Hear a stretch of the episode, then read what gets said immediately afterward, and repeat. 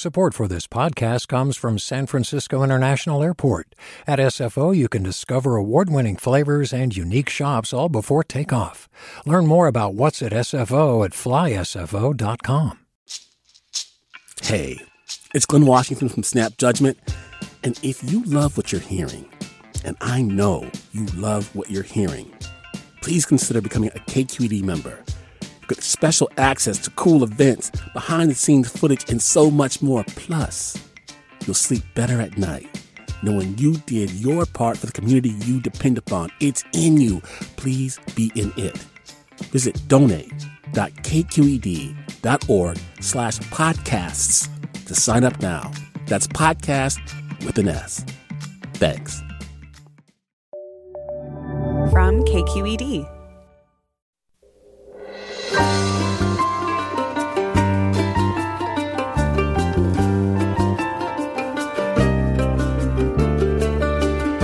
KQED Public Radio in San Francisco. I'm Michael Krasny. Oakland could start clearing homeless camps in so called high sensitivity areas near homes, businesses, schools, and parks. That's if the City Council approves an encampment management policy up for a vote today. City officials say the plan is more compassionate than the status quo, but advocates for the unsheltered say it pushes the homeless further to the margins and does nothing to solve the city's housing crisis. At 9, we take up the issues. Then our election coverage continues with a look at Measure C in Mountain View, which seeks to ban RVs on some of the city's residential streets. That's all next after this news.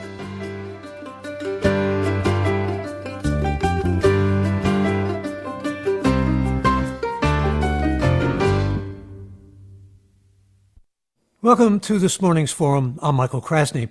The Oakland City Council is set to vote today on a plan to clear homeless camps in high sensitive areas near schools, businesses, residences, and parks. The policy would also set health and safety standards for encampments. City officials say the policy appropriately balances the needs and rights of the unsheltered with those of their neighbors, but advocates for the unhoused say the rules offer no path to permanent housing and would simply push the homeless out of sight into areas with no schools, grocery stores, or other essential services. We'll discuss the proposal and its potential impact if it is approved. Let me tell you who is going to be joining us. Loren Taylor is with us, member of the Oakland City Council, and I'm going to begin with him. Loren Taylor, welcome. Thank you, Michael. Thanks for having me.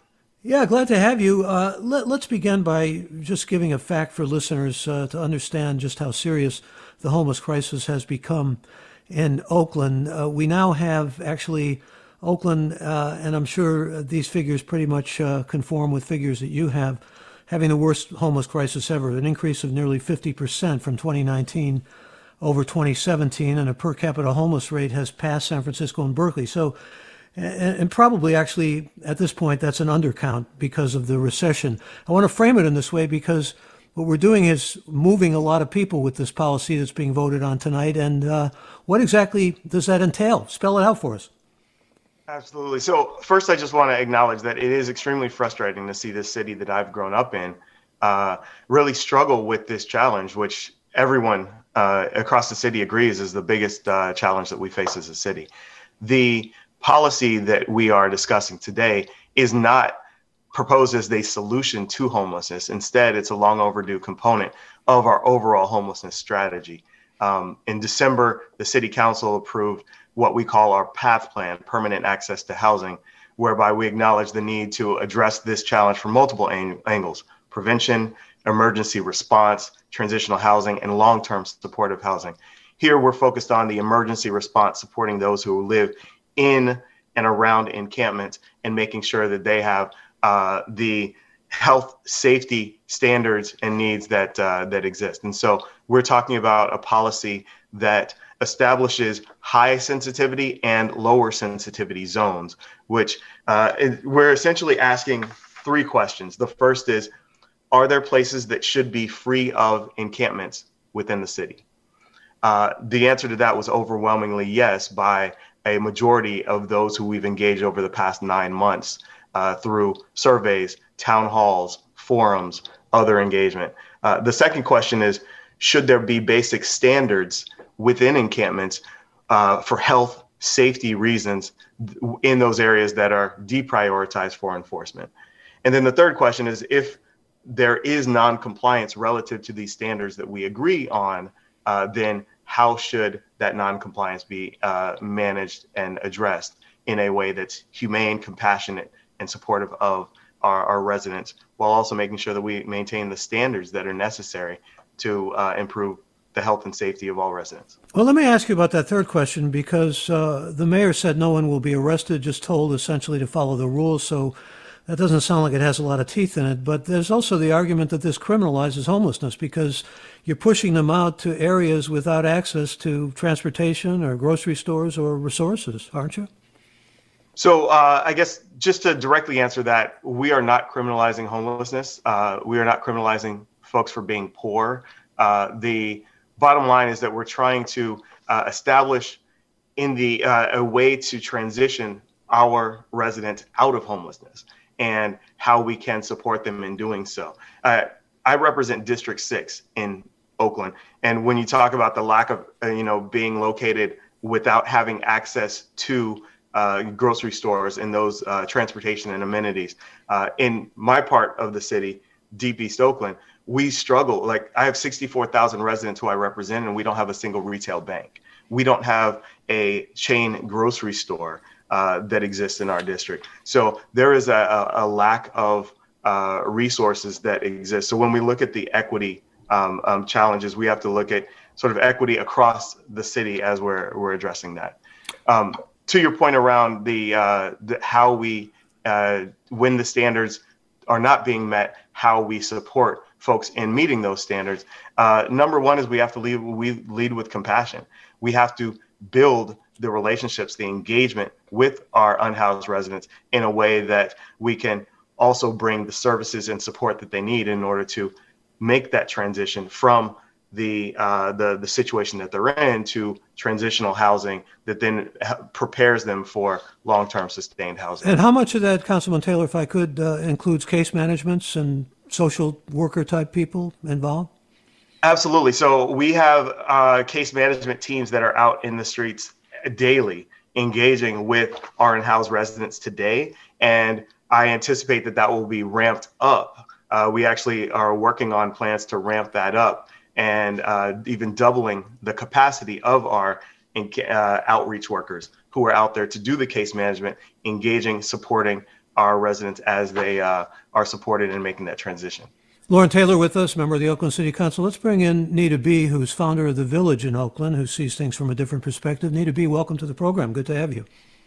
Oh, good morning. Thanks for having me on. Yeah, glad to have you. And let me get to the core of this here. A lot of this uh, came about because of concern of business owners, uh, but there's also the issue of public safety that's been brought into the picture drug activity and violence in these tent encampments. And uh, I'm wondering if you could respond initially to that because that's been a big public concern. Well, I think that's always been a public concern. You know, violence um, and safety is always a concern in urban situations. Um, here in Oakland, too, you know, we've had a long um, history and a bad rap of being an unsafe place to be. And the reality is, is that we're dealing with people who are in poverty, and um, this is this is where a lot of violence and crime comes from. You know, um, is because people are dealing with poverty, and we already have things in place that deal with um, you know, issues of crime. Um, but we don't see a lot happening with that. If you, you know, one of the things that people are talking about is like, oh, there's lots of trafficking and prostitution that happen in the encampments. If you and I walk to East 12th right now, I'm sorry, East 15th, East 14th, MacArthur, we can find children being prostituted and children being trafficked right now. Like, we can find 12, 20 kids right now. That's happening in broad daylight at 10 a.m. in the morning on a Tuesday. And so there's this unfair targeting that's happening to homeless encampments because it's it's easy to target homeless folks. Um, the, the level of trafficking that you see on East 14th, on East 15th, up and down um, from one side of East Oakland to the other is not dealt with on a daily basis. Yet homeless people are being targeted as these as these like my, um, macro criminals, um, which is unfair. It's an unfair blanketing. Um, people talking about violence and, and drug use, whatnot there is more violence and drug use happening inside people's uh, behind people's closed doors. Again, um, there's an unfair targeting of unhoused people in the way that this um, policy is being framed. And you're um, also concerned, I believe, uh, correct me if I'm wrong, about the disproportionate effect this would have uh, uh, on people who would, and I alluded to this earlier, these, if these encampments are moved, they'd be moved behind the airport and uh, around the port. So there are really no bus lines uh, from your perspective, no schools, no grocery stores or libraries. And this is a great, we, we have many children involved here who would not have access to schools. That's right. You know, um, again, this the, the some part of the issues around this policy is that um, who came up with the idea. The survey that was referred to by uh, Councilperson Taylor was um, homeless people didn't really respond to it. It was primarily um, responded to by homeowners. Um, and so there was a disparity in even the collection of data. Um, if we're talking about being compassionate, you know, I myself am not just an advocate. I myself am homeless. I'm not a hard person for folks in the city to find. I was never um, asked about this. You know what I'm saying? I found out about the um, the survey late in the game, and that's only because I stay active inside, uh, you know, paying attention to civics. It is happening here in City Hall. Majority of people people who are homeless are not. Um, Needa, let me take that point and go to Councilman Taylor and get him to respond to it. Loren Taylor, uh, the yeah. argument here seems to be that the data collection was disproportionately uh, in favor of white homeowners. Yeah, unfortunately, that is not accurate. Um, we actually had 14 percent of our respondents were homeless residents. And so we know that the percentage of homeless residents in Oakland is uh, much smaller, less than 1%, whereas we had 14% representation with this survey. The other thing that's important to note is that uh, when we asked our residents in this through this survey, uh, you know, are there where will you be opposed to encampments being located or placed? Our unhoused residents overwhelmingly uh, were more in favor of restricting encampment uh, locations. So the homeless folks, uh, when you look at, say, whether or not an encampment should be uh, in the street, we've got 89% of the unhoused residents versus 87% on average. When we asked about near schools, 84% unhoused said they should not be near schools versus only 80% of the general populace. So overwhelmingly, and I, I, I, guess I do want to acknowledge that uh, we have been engaging folks over the past nine months through not just this survey, but town halls, other forums with our outreach workers out in the field for those engaging uh, our unhoused residents to get their input as well. So I, I just humbly uh, disagree and want to acknowledge the facts of how our outreach did actually work and that we did get a disproportionate representation positively from our unhoused community. Well, we're going to hear more from Needa Bee. and Loren Taylor again as a member of the Oakland City Council. Needa Bee. is the founder of the Village in Oakland, an advocacy group for the unhoused. And we do want to hear from you. How should Oakland handle its homeless encampments, and what do you think of the proposed policy? We invite you to join us, and you can do that now by calling in. Our toll free number is 866 733 6786. Again, join us by phone at 866 733 6786. You can also get in touch on Twitter and Facebook. We're at KQED Forum or email any questions or comments you might have to forum at kqed.org. And we posted a link to the meeting agenda on Forum's website, which explains how to watch and participate in today's City Council meeting. It starts at 1.30 p.m. You can tune in via Zoom, online stream, phone, or TV, and details are in the agenda. And again, we'll continue talking about a proposed homeless encampment management plan for the City of Oakland, which the City Council is set to vote on today. This is Forum on KQED Public Radio. I'm Michael Krasny.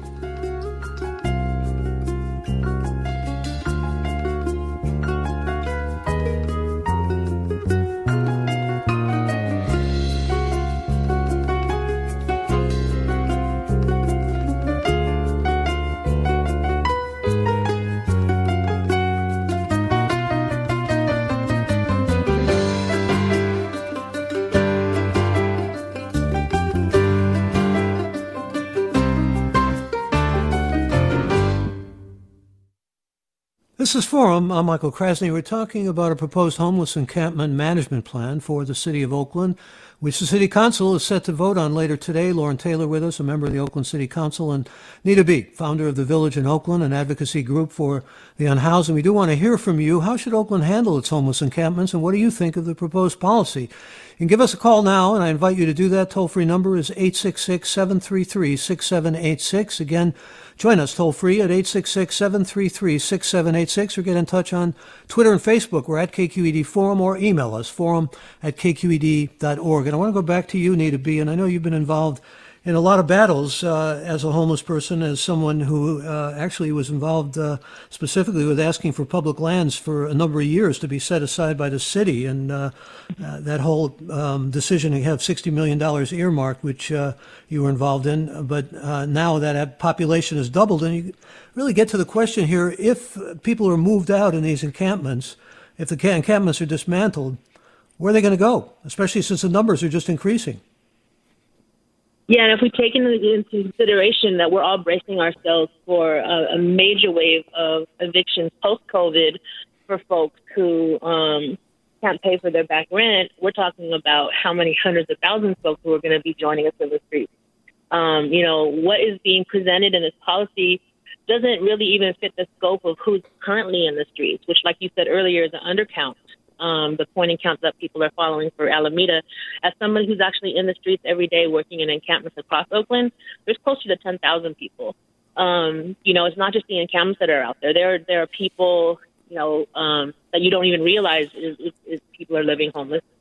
Um, so there's about 10,000 people, I'd say, that are in the streets, and there's going to be more. And, um, you know, I think the reality is, as a homeless person, I'm going to just say the reality is that, you know, there is, with all the steps that the city has taken, all the intervention that the city has taken, no, there has not been um, proper engagement with unhoused folks.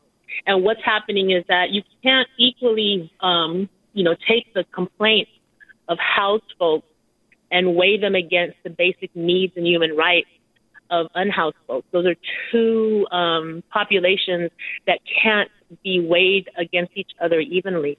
One set of population, the house folks, have their basic needs met. Um, the other, you know, population, unhoused folks, don't have basic needs met. We're talking about a population that's literally on the brink of survival. And so um, it's unfair to say that um, it's a, that it's a fair process to listen to both sides equally when one side is barely surviving.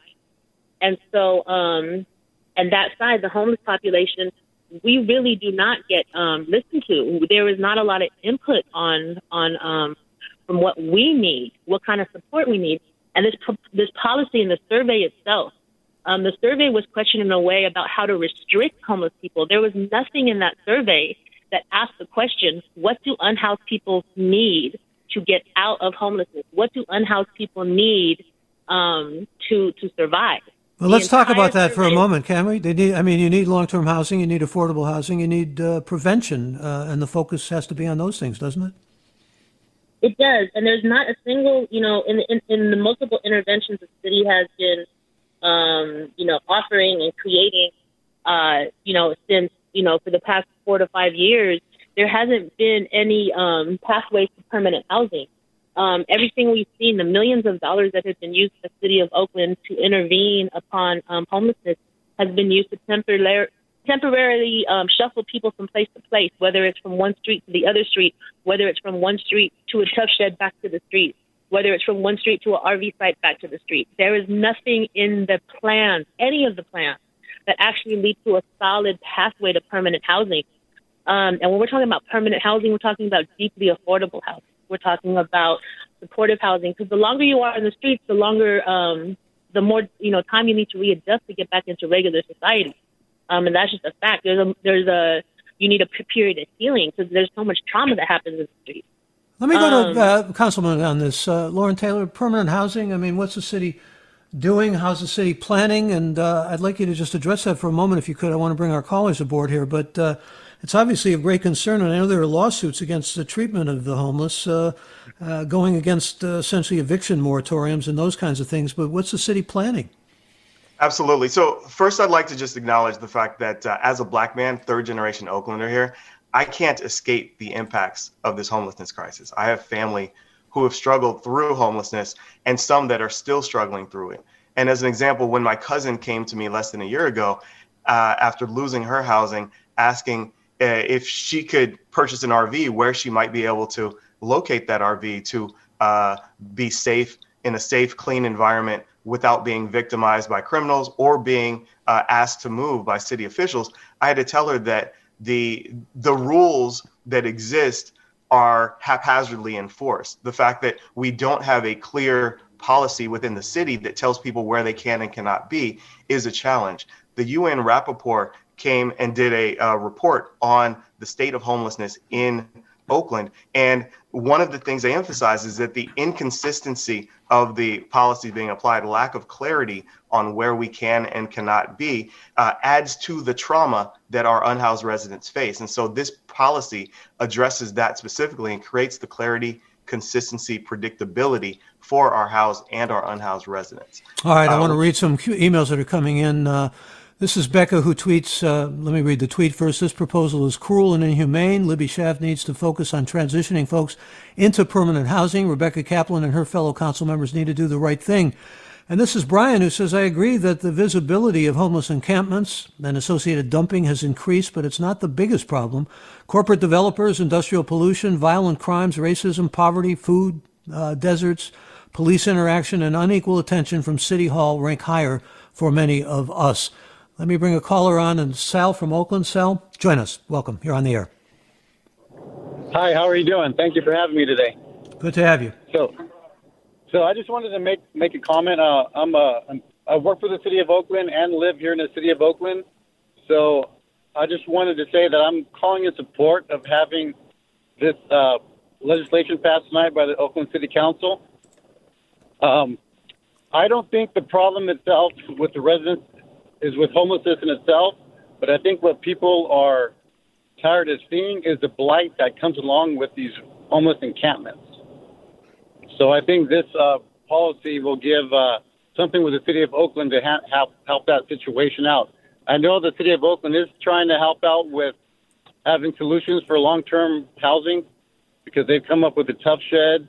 They've had the RV parks that they're establishing in East Oakland, and they are having plans but they need to also address the blight that comes along with homelessness, and I think this will help. Sal, thank you for that. Nina B, what do you say to those like Sal who say this will help the blight and the look of blight? Uh, there's a lot optically involved in this concern.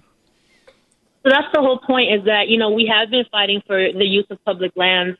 Um, actually, the request and the resolution that was passed three years ago unanim- unanimously by City Council was that the administration and the mayor were supposed to locate two public parcels per district that's that's 12 public parcels for folks to go to. Um, what this policy is proposing is that there are two areas, two percent of Oakland's lands, one in um, you know you know p- p- tiny parcels throughout West Oakland, out of sight, out of mind, and uh, an area behind East Oakland, um, behind the airport.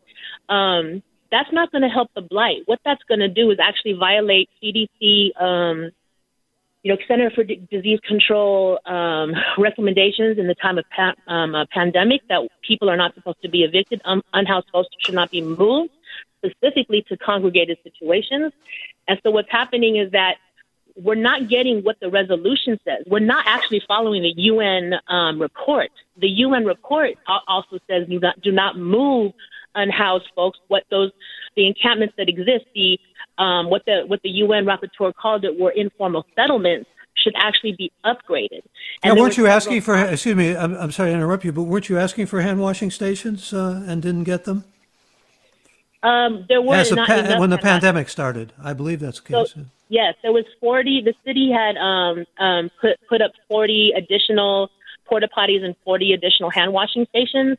Um, but the reality is that, that you, the United company the city contract with does not um, properly service those those stations. Yeah. Um, so they're you know porta potties. Um, so one of the porta potties that we know of got, got dropped off at the you know mid March and didn't get cleaned till May, after there was numerous complaints put in, and that's standard for you know most of the porta potties and hand washing stations out there um, that are provided for by the city through United. But when we're talking about blight, um, a lot of again making folks invisible by moving people behind the Oakland airport and moving people over by the by the uh, the port is not going to stop blight from happening. What's going to stop blight from happening is providing people proper adequate housing and then if you're talking about this emergency part of the of the of the curbside communities being in, in existence right now, um, a lot of that is illegal dumping.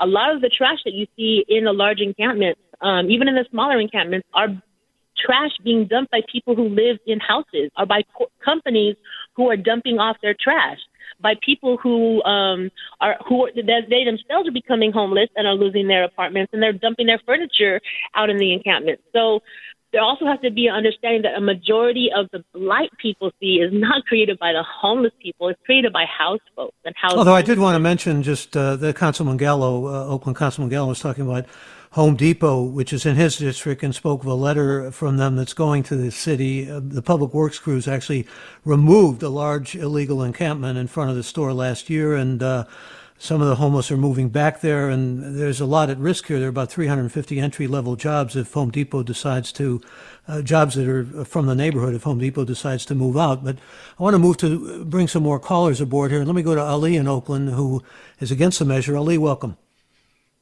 Hi, um, I hi Needa. This is Ali from uh, West Oakland Punks with Lunch. We're um, we do harm reduction services for people experiencing homelessness in Oakland, and we have been to a few dif- eviction defenses um, with the camps that we serve. And one thing that we notice is um, police presence, which usually they stay in cars, but I have seen people. Uh, I'm not sure what happened to Ali. Um, she became disconnected. So let me read a couple of emails that are coming in. Uh, if we can, we'll reconnect with her. Michelle writes, I live near the Manila Street encampment. The camp is a center for drug trafficking. The people who live next to the camp are not wealthy homeowners. They are lower income tenants whose lives are impacted by noise, crime, drug dealing, and piles of trash and needles. Policy needs to be enforced and homes need to be built, but some will refuse housing because they want to use and drug deal without interference. And Tim writes, this measure is a quick way of ensuring the homeless never get housed. Out of sight, out of mind means the city isn't taking the dilemma seriously. What about that argument, uh, Councilman? Let me go to you on this, Loren Taylor. Back to you that uh, uh, this is kind of a shell game and the city isn't taking it as seriously as it needs to.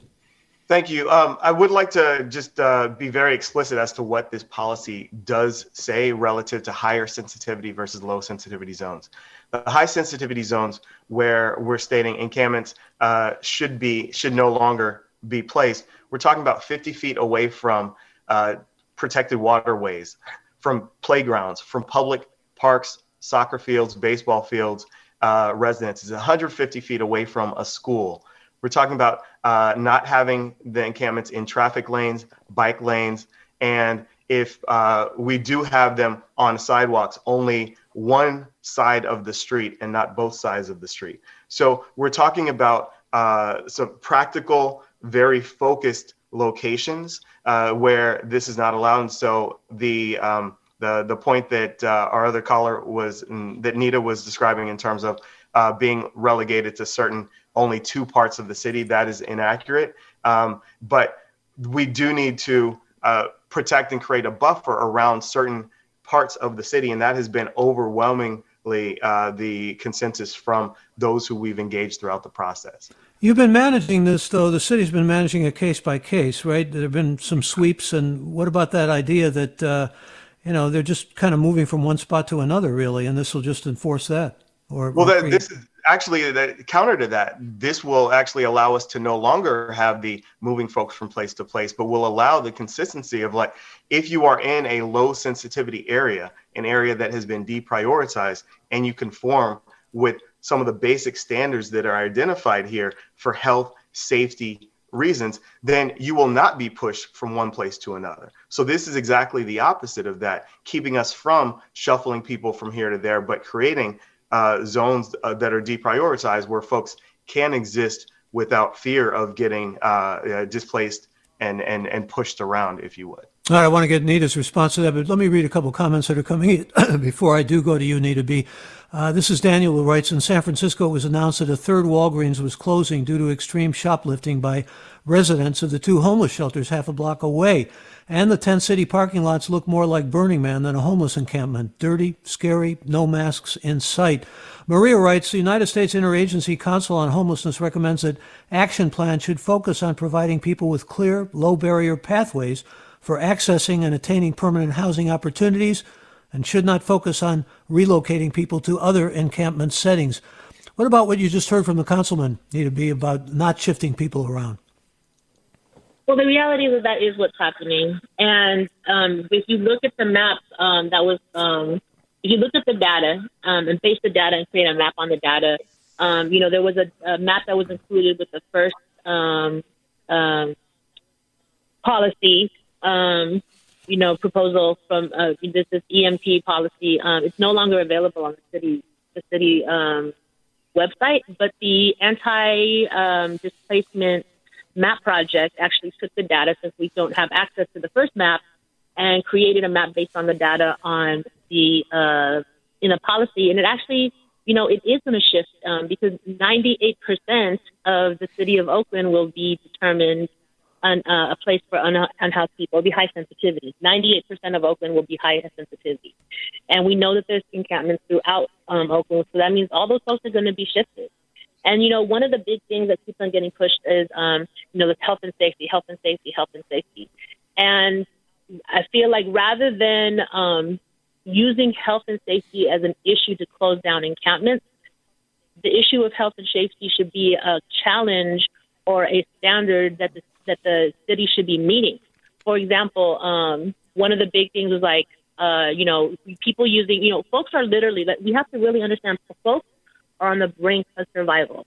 Things like electricity, things like clean water, things like being able to cook, things like being able to take a shower. Those are things that households take for granted.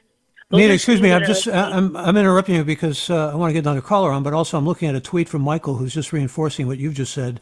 He writes, "I have been homeless. You cannot get a job without showers, a phone, internet, clean clothes, and reliable transportation, regardless of education or work history. It's a pit and a stigma that is nearly impossible to get out of. Let us address that." And let me hear from Naomi, if I could. Naomi. Yes. Uh, can you hear me? Yes, ma'am. Uh, I am with a group called Shelter Oak, and we are homeowners and park advocates, as well as advocates for the homeless, and pretty interested in ratcheting down this uh, polarization between groups. We really agree that a policy, a clear policy, is needed, but the one that is on the agenda today is not ready for prime time. It's really not ready until you provide some place for people to go this is just a recipe for criminalizing homeless people and um, pushing them around the city. Naomi, let me thank you for that call. We've only got seconds left. I'd like the councilman to respond. Loren Taylor, quickly, if you could. Yeah, I, I, I just want to uh, emphasize the fact that we are uh, increasing. We have increased and are continuing to increase our support for those who are unhoused. The 98% number is factually uh, not correct in terms of uh, what Needa had described in terms of what areas would be off limits. We have been uh, investing a lot into both the prevention side and the housing side, the broader complement of addressing homelessness. In fact, this year, Oakland won an unprecedented $135 million in competitive funds to create 854 new units of permanent housing. Right. Councilman, we're going to have to leave it there. Let me thank you and let me thank Needa Bee. Thanks to both of you. And uh, when we return, more election coverage, shifting gears, talking about Measure C in Mountain View. Stay tuned. That's our V's. I'm Michael Krasny. Support for Forum comes from San Francisco Opera. Set 10 years after a school shooting, the critically acclaimed opera Innocence takes us into a complex emotional journey where our understanding of innocence and guilt is constantly upended. Kaija Saariaho's ethereal score collapses the past into the present as a community of survivors grapple with how to move forward. Don't miss the highly anticipated American premiere of Innocence, June 1st through 21st. Learn more at sfopera.com. We've all got those parts of our house where the internet just won't go. Well, if you had wall to wall Wi Fi from Xfinity, you could worry less about dead spots. Because with wall to wall Wi Fi from Xfinity, you get fast speeds, reliable connection in every room, and power for all of your devices, even when everyone's online. That's wall to wall Wi Fi only with Xfinity. Restrictions apply, not available in all areas, actual speeds vary all over the country. We need to improve reading in Wisconsin. Schools are changing the way they teach reading. I'm calling for a renewed focus on literacy. We have gotten this wrong in New York and all across the nation. And it's happening because of a podcast. I think your podcast has changed my life. And I'm going to share this podcast with everyone I meet. Sold a Story investigates how teaching kids to read went wrong. New episodes of Sold a Story are available now.